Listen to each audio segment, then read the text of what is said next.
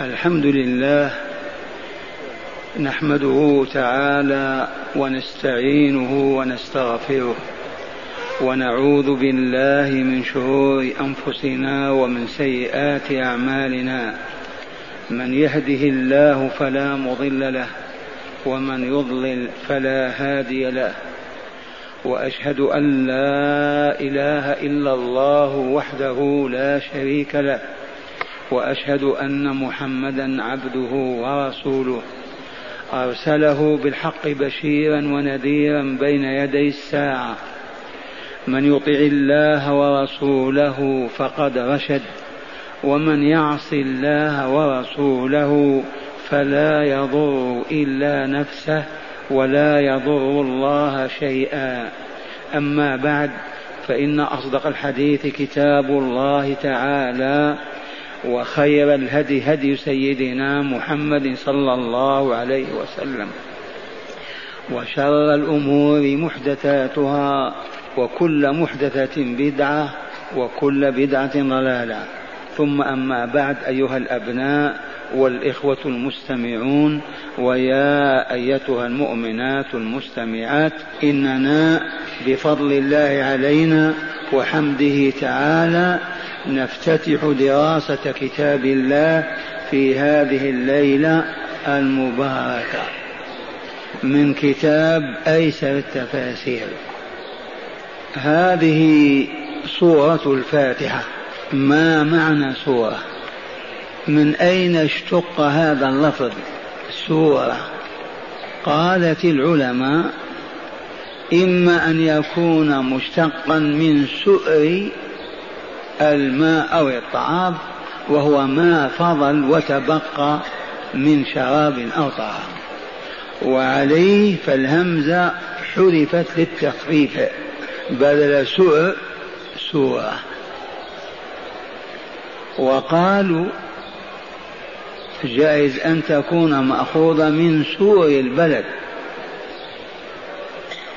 إذ هو يحصن البلد ويحميها. أو من من سؤر المنزلة وهو علوها وارتفاعها. يتلمسون لما قيل فيها سورة ولهم الحق ولا مانع. وإن لم يكن هناك كبير فائدة لكن إذا عرفنا ما قيل في أول سورة تركنا هذا في كل القرآن الكريم. وقيل هي مأخوذة من السورة التي هي علو الشأن وارتفاعه. واستشهدوا بقول القائل ألم تر أن الله أعطاك سورة ترى كل ملك دونها يتذبذب؟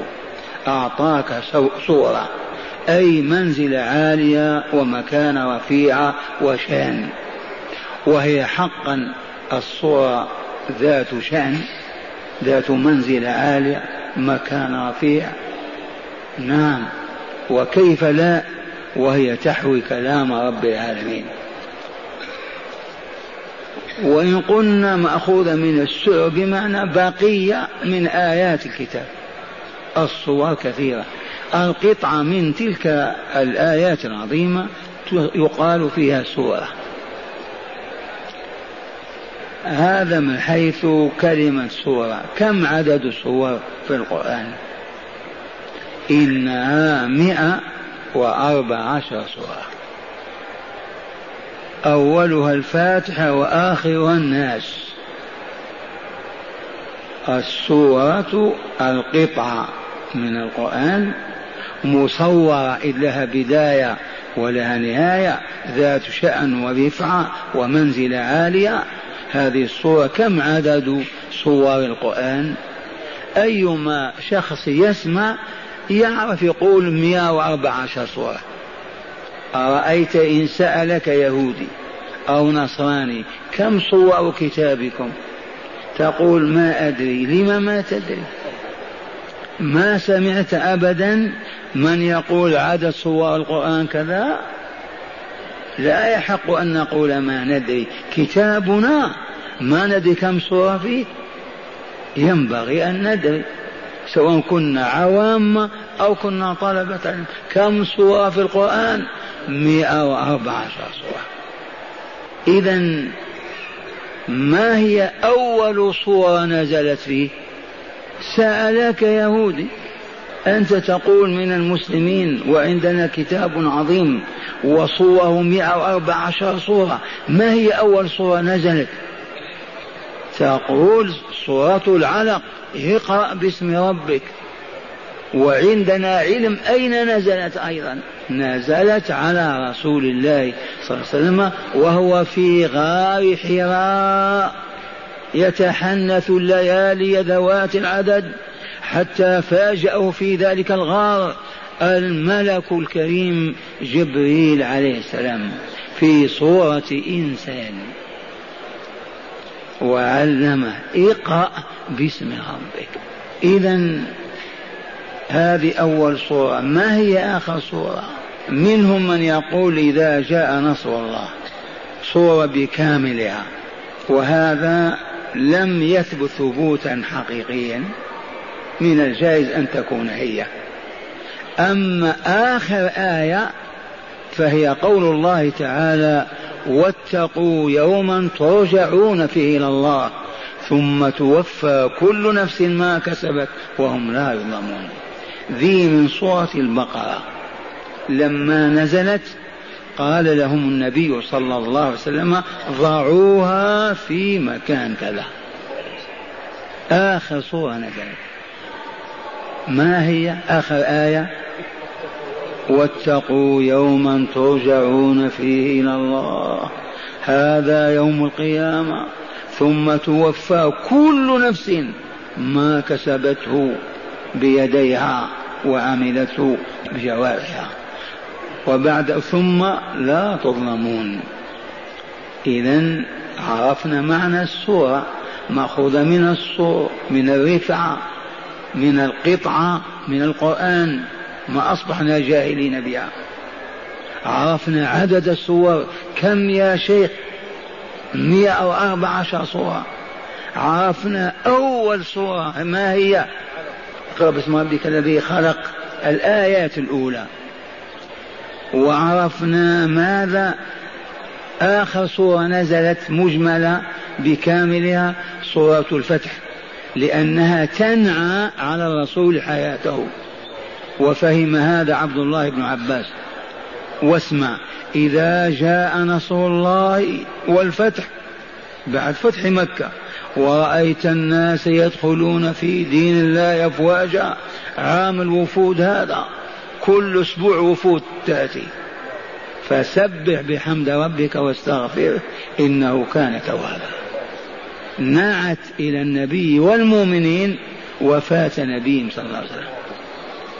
لكن آخر آية هي قول الله تعالى واتقوا يوما ترجعون فيه إلى الله ثم توفى كل نفس ما كسبت وهم لا يظلمون. وإذا سئلتم عن أطول آية في القرآن أطول آية في كتاب الله هي آية الدين من سورة البقرة. وهي بعد أعوذ بالله من الشيطان الرجيم واسمع طولها. يا أيها الذين آمنوا إذا تداينتم بدين إلى أجل مسمى فاكتبوه وليكتب بينكم كاتب بالعدل ولا يأبى كاتب أن يكتب كما علمه الله فليكتب. وليؤمن الذي عليه الحق وليتق الله ربه ولا يبخس منه شيئا. فإن كان الحق سفيا أو ضعيفا فلا يستطيع أن يمل له فليمل وليه بالعدل واستشهدوا شهيدين من رجالكم فإن لم يكونا رجلين فرجل امرأتان ممن ترضون من الشهداء أن تضل إحداهما فتذكر إحداهما الأخرى ولا يأبى الشهداء إذا ما دعوا. طويلة وإلا لا؟ أطول آية. يحفظها العامي ما يحفظ الآية تقول أطول آية في في كتاب الله آية الدين. من يقول هذه؟ أطول آية ما هي؟ آية الدين. الدين معروف ولا لا؟ إذا تداينتم بدين هذا أعطى وهذا أخذ هذا داء وهذا مدين. الدين. عرفنا أطول آية وإلا لا؟ ما هي؟ آية الدين. انطق بها ما تخاف. آية الدين. أو ما تعرف الدين ما هو؟ أهل السوق يعرفونه. لمن سميت آل الدين لأنها خاصة بالتداين. وطريقة الكتابة هو الإشهاد. عرفتم أطول آية ولا لا؟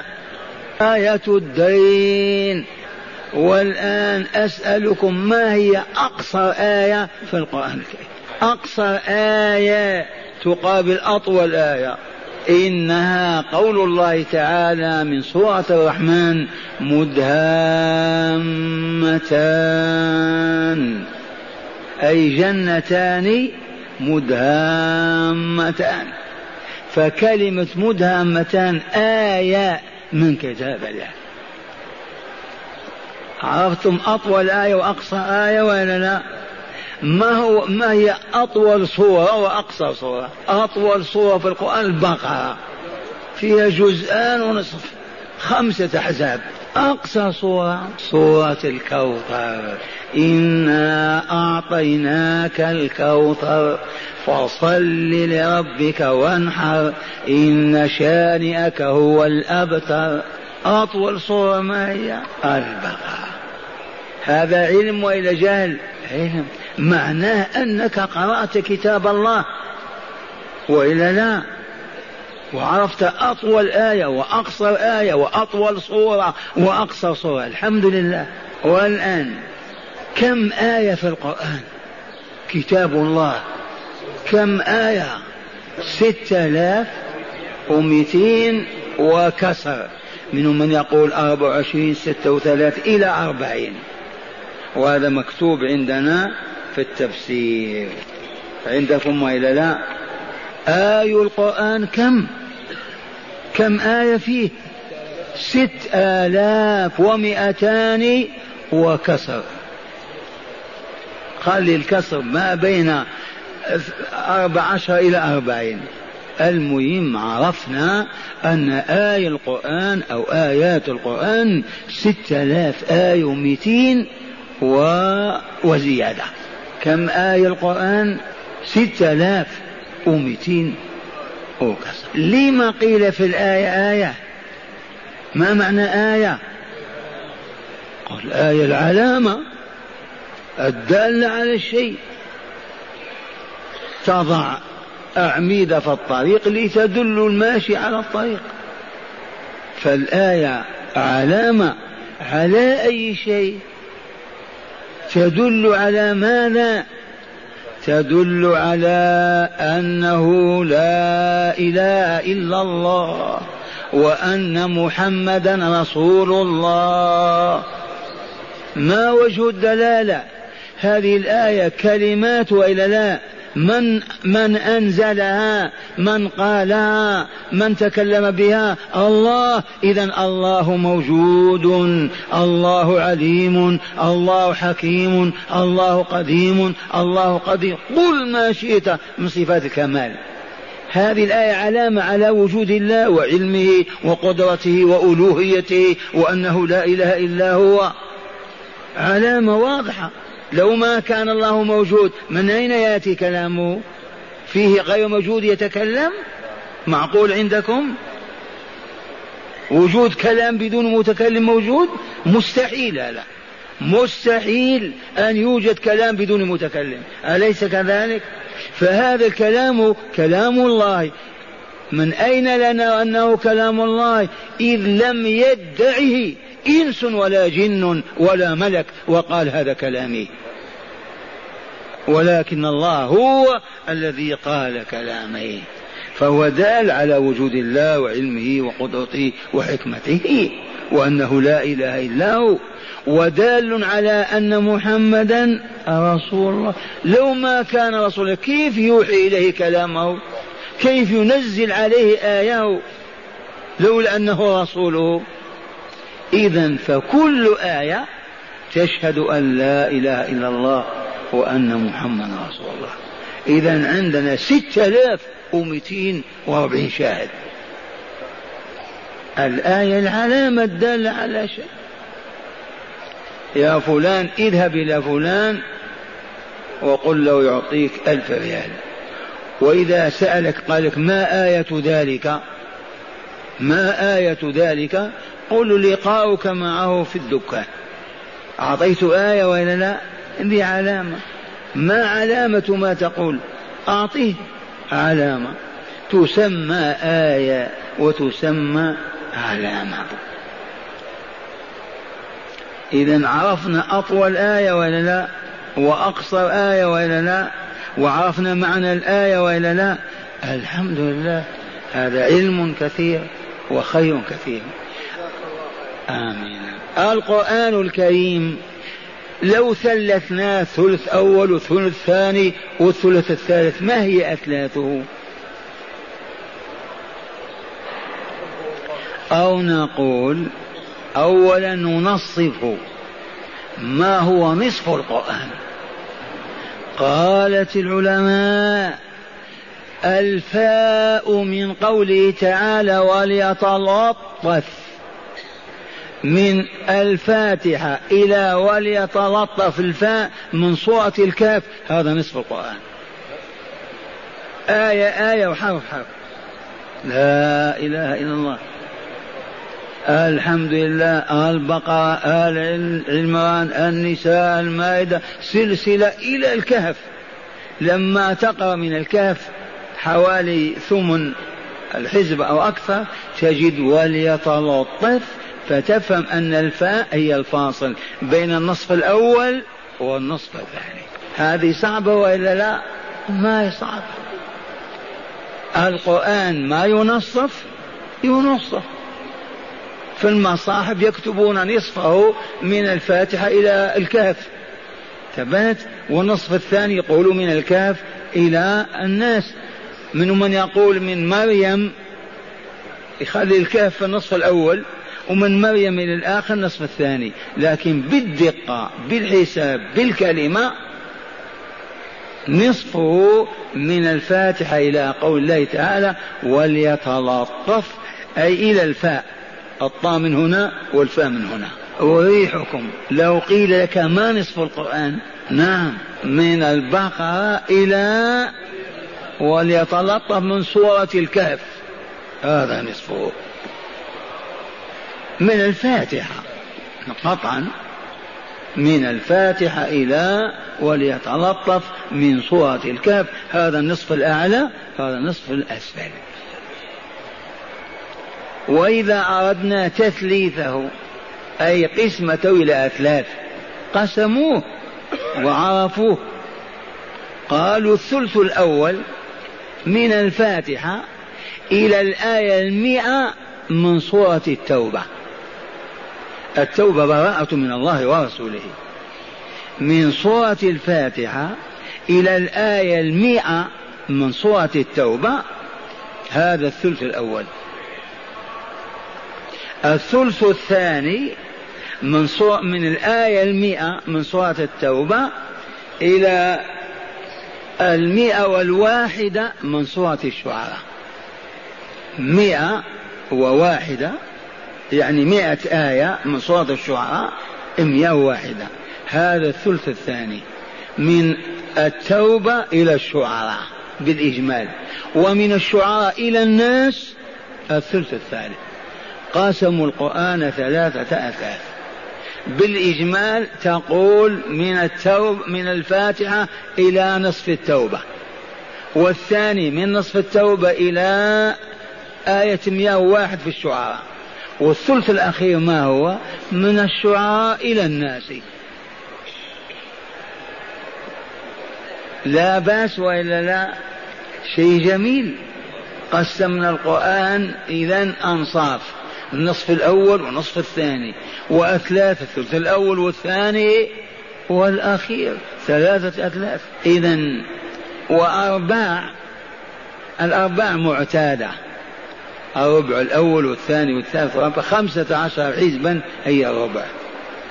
مثلا من الفاتحة إلى الأعراف ربع الأعراف إلى الكهف ربع الكهف إلى ياسين وهكذا أربع أربعة إذا لو سئلنا ما هو نصف القرآن عندكم؟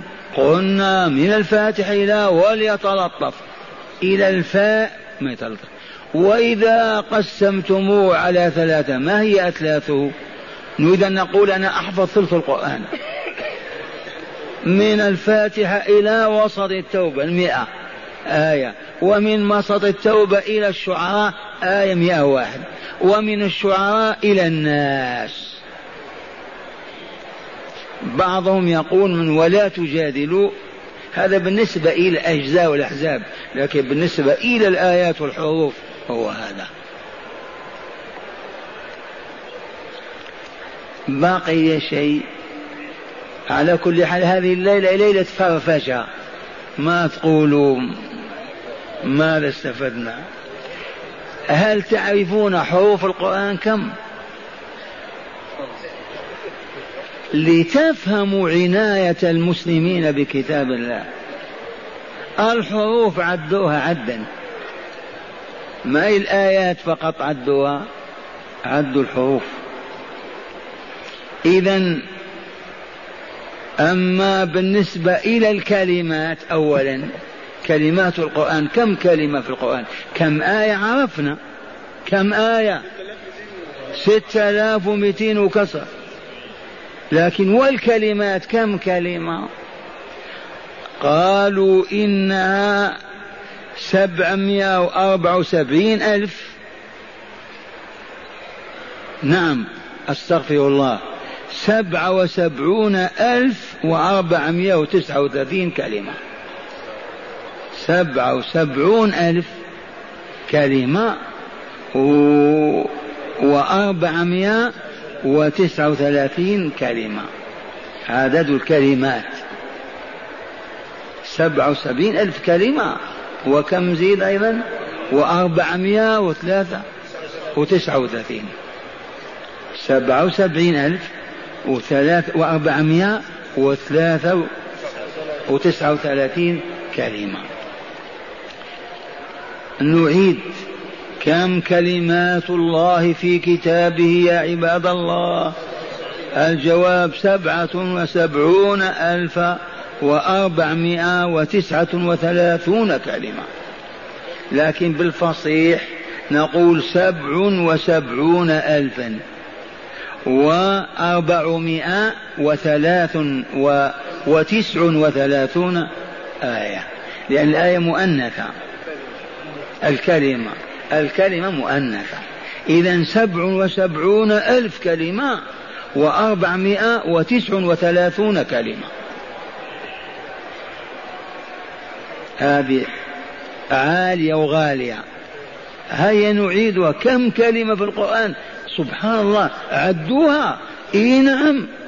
إنا سبع وسبعون ألف كلمة وأربعمائة وتسع وثلاثون كلمة. كم آية في القرآن؟ سبع وسبعون ألف وأربعمائة وتسعة وثلاثين كلمة. كم كلمات القرآن يا أهل القرآن؟ سبع وسبعون ألف وأربعمائة وتسع وثلاثون كلمة. عرفتم عناية المسلمين بكتاب الله ولا لا؟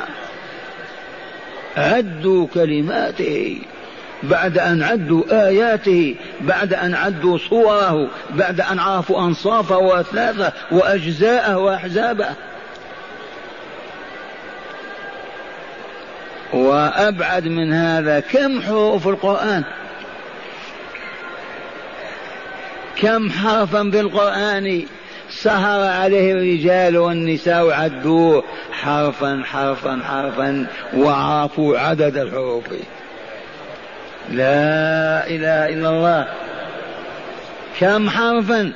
قالوا إنها ثلاثمائة وثلاث وثلاثمائه وثلاث وعشرون ألف حرف وخمس عشر حرفا. ثلاثمائة ثلاثمائة ألف وثلاثة وعشرين.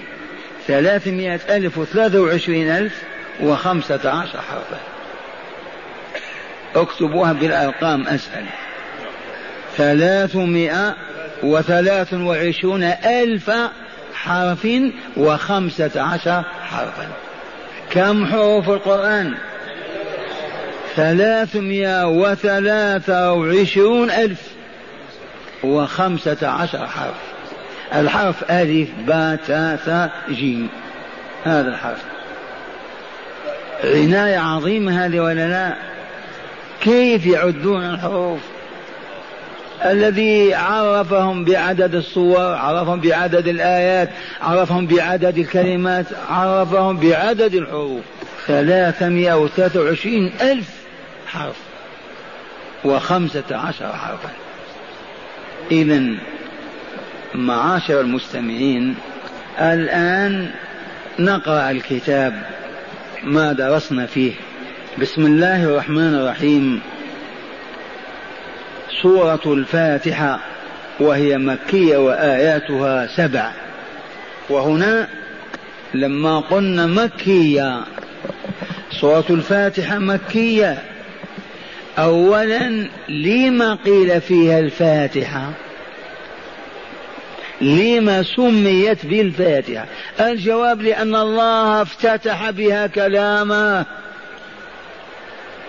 لأن الله تعالى افتتح بها كتابه مفتتح بها وإلا فهي الفاتحة له كالمفتاح. إذا أردت أن تدخل في القرآن كيف تفعل؟ تبدأ بالفاتحة وإلا منها تنتقل إلى غيرها. فهي الفاتحة. ثم هذه الصورة لها عدة أسماء. يجب أيضا أن نعرف ذلك. الأسماء الثابتة في السنة هي ما يلي؟ الفاتحة أم الكتاب السبع المثاني أم القرآن الصلاة. تسمى الصلاة؟ إي نعم. إذ لا تصح صلاة بدونها وفي الحديث الصحيح يقول الله تعالى قسمت الصلاة بيني وبين عبدي قسمين. إذا قال الحمد لله رب العالمين قال الله تعالى حمدني عبدي. وإذا قال رب العالمين قال أثنى علي عبدي. وإذا قال مالك يوم الدين قال مجدني عبدي. وإذا قال إياك نعبد وإياك نستعين قال هذا بيني وبين عبدي. ولعبدي ما سأل. فسماها الله تعالى بالوحي إلى رسوله بالصلاة.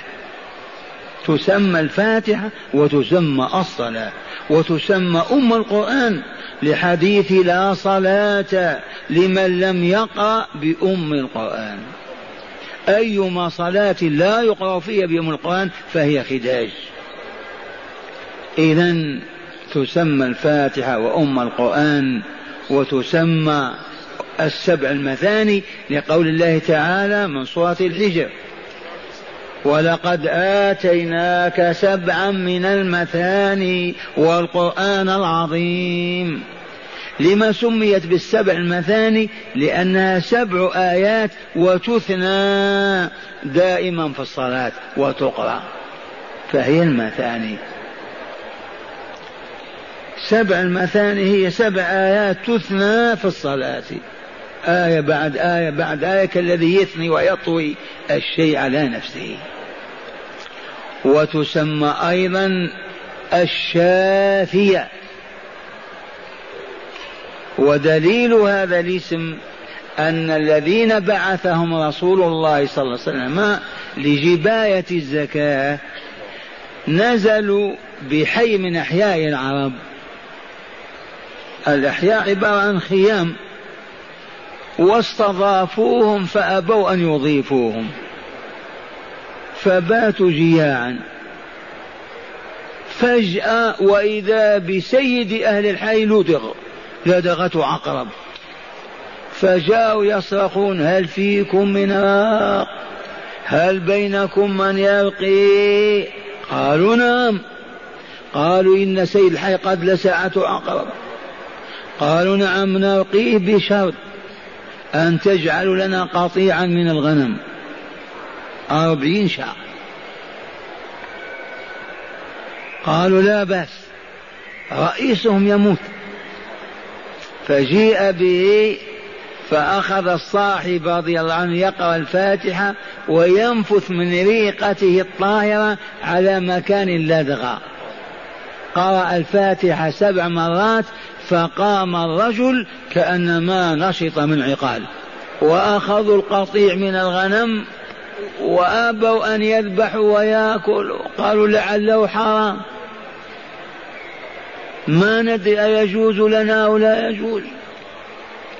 حتى نأتي يا رسول الله صلى الله عليه وسلم ونسأل. وامتنعوا من الأكل وثبتوا على الجوع. وهذا منه أخذ علماء الشريعة ما علمتموه وهو أنه لا يحل لمسلم القدوم على أمر حتى يعلم حكم الله فيه. ما دروا أيحل لهم أو لا؟ فلما أتوا النبي صلى الله عليه وسلم وسألوه قال له بما رقيته؟ قال بالفاتحة. قال وما يدريك أنها رقية. وابتسم صلى الله عليه وسلم. وقال خذوا الغنم واضربوا لي معكم بسان أعطونا معكم كبش وإلى نعجة. من باب تطيب خواطرهم والله ما أخذ خروفا ولا كبشا. والشاهد عندنا رقاه بما بصورة الفاتحة. فتسمى الشافية وإلا لا وتسمى الرقية وإلا لا. رقى بها وشفى الله بها فهي الرقية والشافية وتسمى الكافية. تكفي عما لو تقرأ القرآن من البقرة إلى الناس في صلاة العشاء أو المغرب أو الظهر ولم تقرأ بالفاتحة ما يكفي. صلاتك باطلة. وتقرأ الفاتحة وآية فقط صلاتك صحيحة. تكفي وإلا ما تكفي. إذا هي الكافية. ولها أسماء. والعرب يقولون كثرة الأسماء تدل على شرف المسمى. كثرة الأسماء تدل على شرف المسمى. إذا عرفنا سورة الفاتحة. كم اسم لها؟ خمسة بالكتاب والسنة وزيادة مشتقة ومستنبطة من أهل العلم. هذه الفاتحة. كم آيها؟ كم آياتها؟ سبع. ما هناك فرق بين الآيات والآي والآي؟ اللفظ مختلف معنى واحد. الآي جمع آية والآيات جمع آية كذلك. سبع آيات. هل بسم الله الرحمن الرحيم منها؟ آية وإلا لا؟ هذا موضوع ذو أهمية. لو أنني أراجع الدرس بالأسئلة انتبهوا لا تقولوا الآن خلصنا. احفظوا. اختلف. هل بسم الله الرحمن الرحيم آية من سورة الفاتحة أو ليس آية؟ مع الإجماع أنها سبع آيات لقول الله تعالى ولقد آتيناك سبعا فإن عددناها أصبحت ثمانية. انتبهتم ما المخرج؟ هذا كتب فيه العلماء عشرات الصفحات.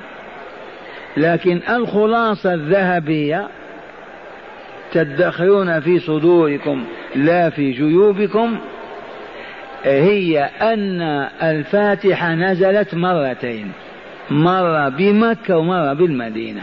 تباتم فنزلت مرة مع بسم الله الرحمن الرحيم ومرة بدونها. فمن هنا من قال هي آية وقرأها في كل ما قرأ الفاتحة هو على حق. ومن قال ليست آية وما قرأها مع الفاتحة لا شيء عليه عليه وهو على حق وصلاته صحيحة. يبقى العد إذا قلنا بسم الله آية. هيا نعد السبعة. بسم الله الرحمن الرحيم. الحمد لله رب العالمين. الرحمن الرحيم. مالك يوم الدين. إياك نعبد وإياك نستعين. اهدنا الصراط المستقيم. صراط الذين أنعمت عليهم غير المغضوب عليهم ولا الضالين. سبعة ولا لا؟ بالبسملة. إذا قلنا نسقط البسملة. هي أين السبعة؟ اسمع. الحمد لله رب العالمين. هذه أولى. الرحمن الرحيم. مالك يوم الدين. إياك نعبد وإياك نستعين. اهدنا الصراط المستقيم. خمسة. صراط الذين أنعمت عليهم. سادسة. غير المغضوب عليهم ولا الضالين. السابعة. سبع آيات. ماذا تقولون؟ هذا علم محرر. صحيح لا تشكوا.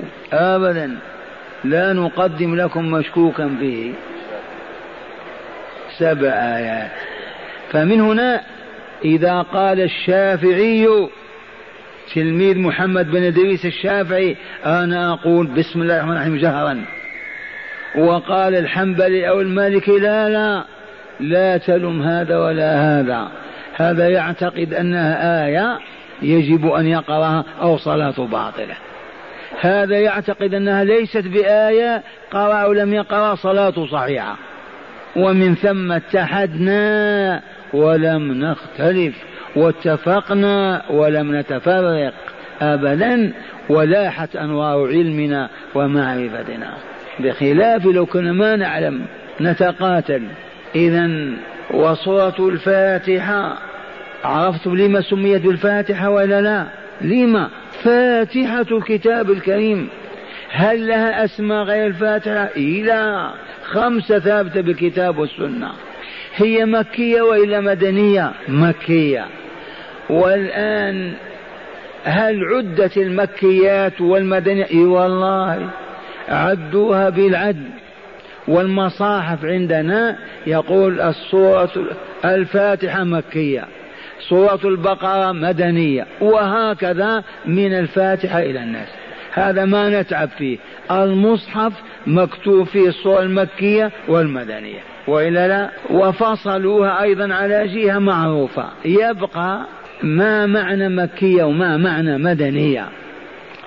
بعضهم يقول المكية ما نزل في مكة.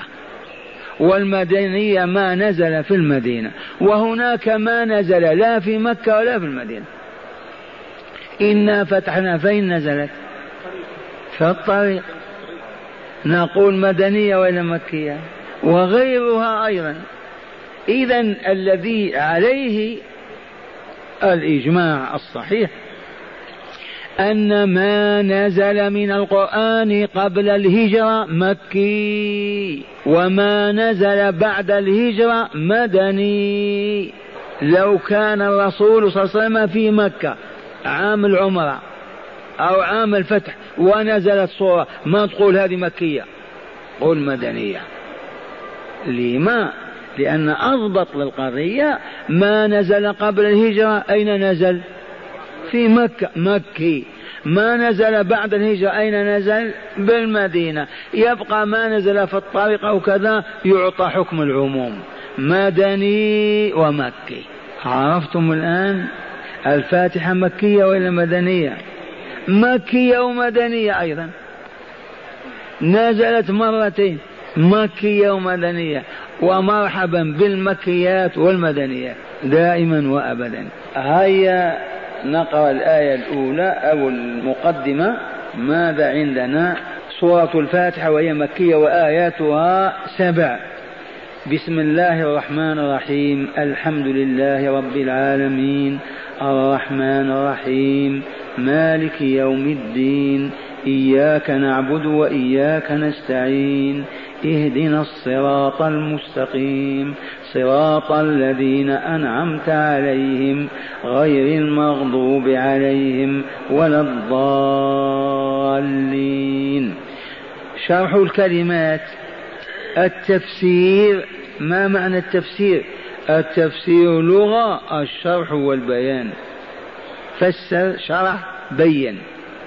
واصطلاحا شرح كلام الله ليفهم مراد الله تعالى منه فيطاع في أمره ونهيه ويؤخذ بهدايته وإرشاده ويعتبر بقصصه ويتعظ بمواعظه. تاملوا هذا الكلام. التفسير ما معنى التفسير؟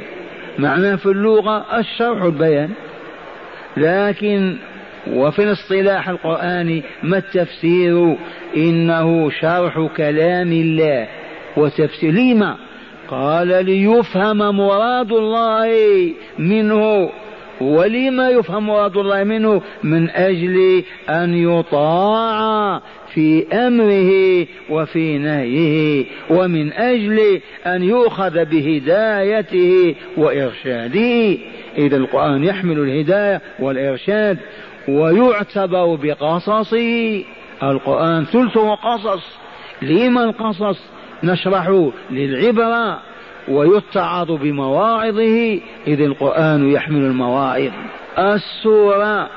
قال السورة قطعة من كتاب الله تشتمل على ثلاث آيات فأكثر.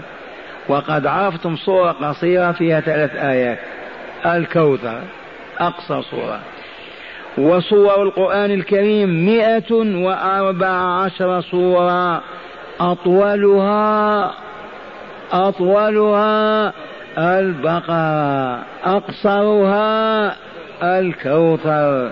الفاتحة ما معنى الفاتحة؟ فاتحة كل شيء بدايته.